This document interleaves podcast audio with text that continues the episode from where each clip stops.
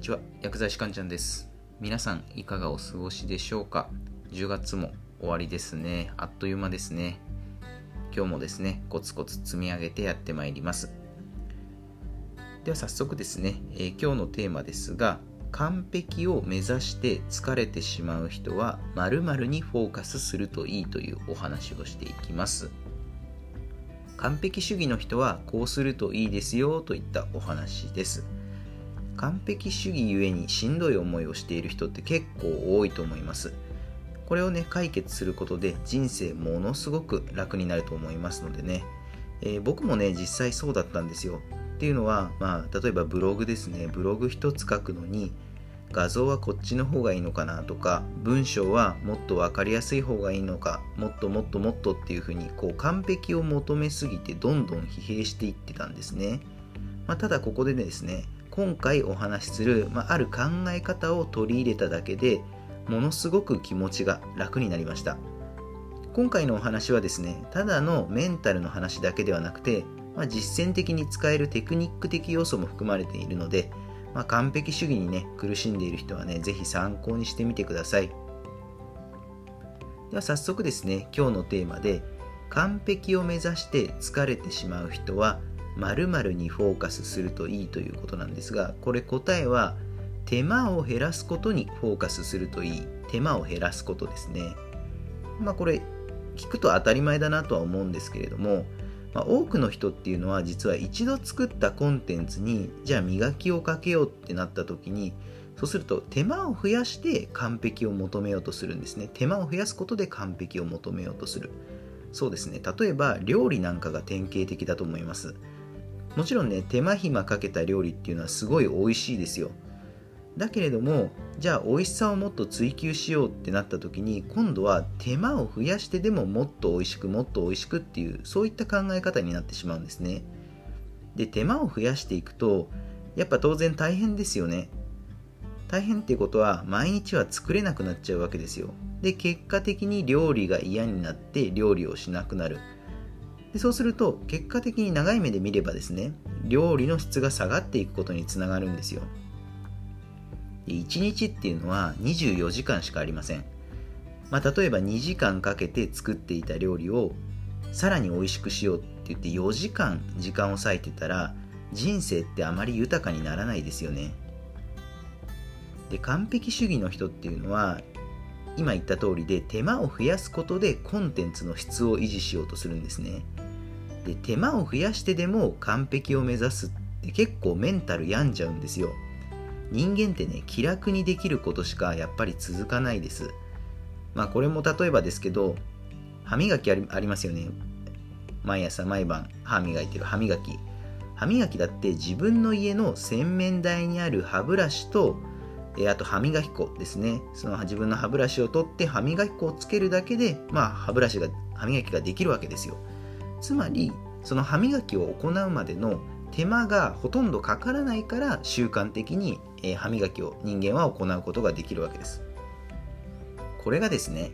例えばじゃあ歯磨きは自宅ではやってはいけませんみたいな法律があったとしてもしやるならじゃあ自宅から1キロ離れたある建物内でしかやっては歯磨きはやってはいけませんって言ったまあそういった例えばですけどね法律があったとしたらそんな手間かかるんだったらみんな歯磨きしなくなっちゃいますよね。なのでいかに手間を減らすかここにフォーカスすることが大事です。ではね実際のアクションプランについてなんですけれども手間を増やしてコンテンツの質を高めるっていった考え方ではなくいかに時間をかけずに同じクオリティのコンテンツを作れるかにフォーカスする。これがとても大切です。要は一つのコンテンツを作るまでにかかる時間をどこまでそぎ落とせるか。ここにフォーカスすることがとても大事です。例えば時給1000円のバイトあるとします。時給が1000円のバイトでじゃあそのバイトで2000円欲しいなってなると当然時給1000円のバイトで2000円稼ぐには2時間働かなきゃいけないですよね。まあバイトだと当然こういう考え方にはなるんですがちょっとね、えー、こういう考え方だと疲れちゃうんですよ。疲れちゃうっていうのは要はこれ考え方をちょっと変えてみると分かりやすいんですけれども時給1000円って1時間で1000円の価値を提供するっていうことじゃないですか。まあ言い換えればですけどね。これをちょっと考え方変えてじゃあ1時間じゃなくて30分で1000円の価値を提供できるようになったらどうなりますかっていう話なんですよね。30分で1000円の価値を提供できたらこれ時給に直すと2000円になりますよね。要はその手間かかる時間を減らすことで労働の生産性っていうのを上げることができるんですね。要はコンテンツを作るのに時間を究極にそぎ落とすことができれば空いた時間要は時間が生まれますよね。その空いた時間を他の作業に使える。でまたコンテンツをたくさん生み出せるっていったようなそういった正のループが生まれてきます。じゃあねこれもね例なんですけどじゃあツイッターを1日1ツイートしましょうっていうことで、え、自分に課したとしましょう。1日1ツイートしようってなった時にですねまあ当然ね1日1ツイート毎日毎日ツイートしてもいいんですけどやっぱり結構時間がねない時とかねツイートするの結構しんどい時とかもね中にはあると思うんですよ。そういった時にですね時間がある時に、まあ、ソーシャルドックっていうねアプリがあるんですけどそういったアプリ内にツイートを貯めておくことができます。例えば30ツイート分一気に書いてであとは何月何日の、えー、何時何分に、えー、スケジュール配信するっていうのがね、えー、設定ができるんですよ。そうすると、まあ、一番最初にね、ツイートを貯めるときはね、時間がかかるんですけど、あとはもう勝手にスケジュール配信していく設定ができるので、要は一旦書いちゃえば、あとはもうツイートにかける時間はゼロで毎日ツイートができるっていう、まあ、究極言えばね、こういった自動化なんかもね、できるのでね、いかにそのコンテンツを作るのに、えー、かかる手間、時間を減らすか、ここにフォーカスしましょうっていうお話でした。では最後まとめですね。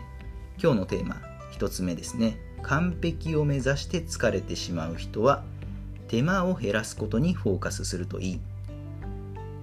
アクションプランとしては考え方として手間を増やしてコンテンツの質を高めるのではなくいかに時間をかけずに同じクオリティのコンテンツを作れるかにフォーカスすることが大事。では今日の内容は以上になります。いかがだったでしょうか？あなたの人生がグッドライフになりますように薬剤師かんちゃんでした。また次回もお会いしましょう。さようなら。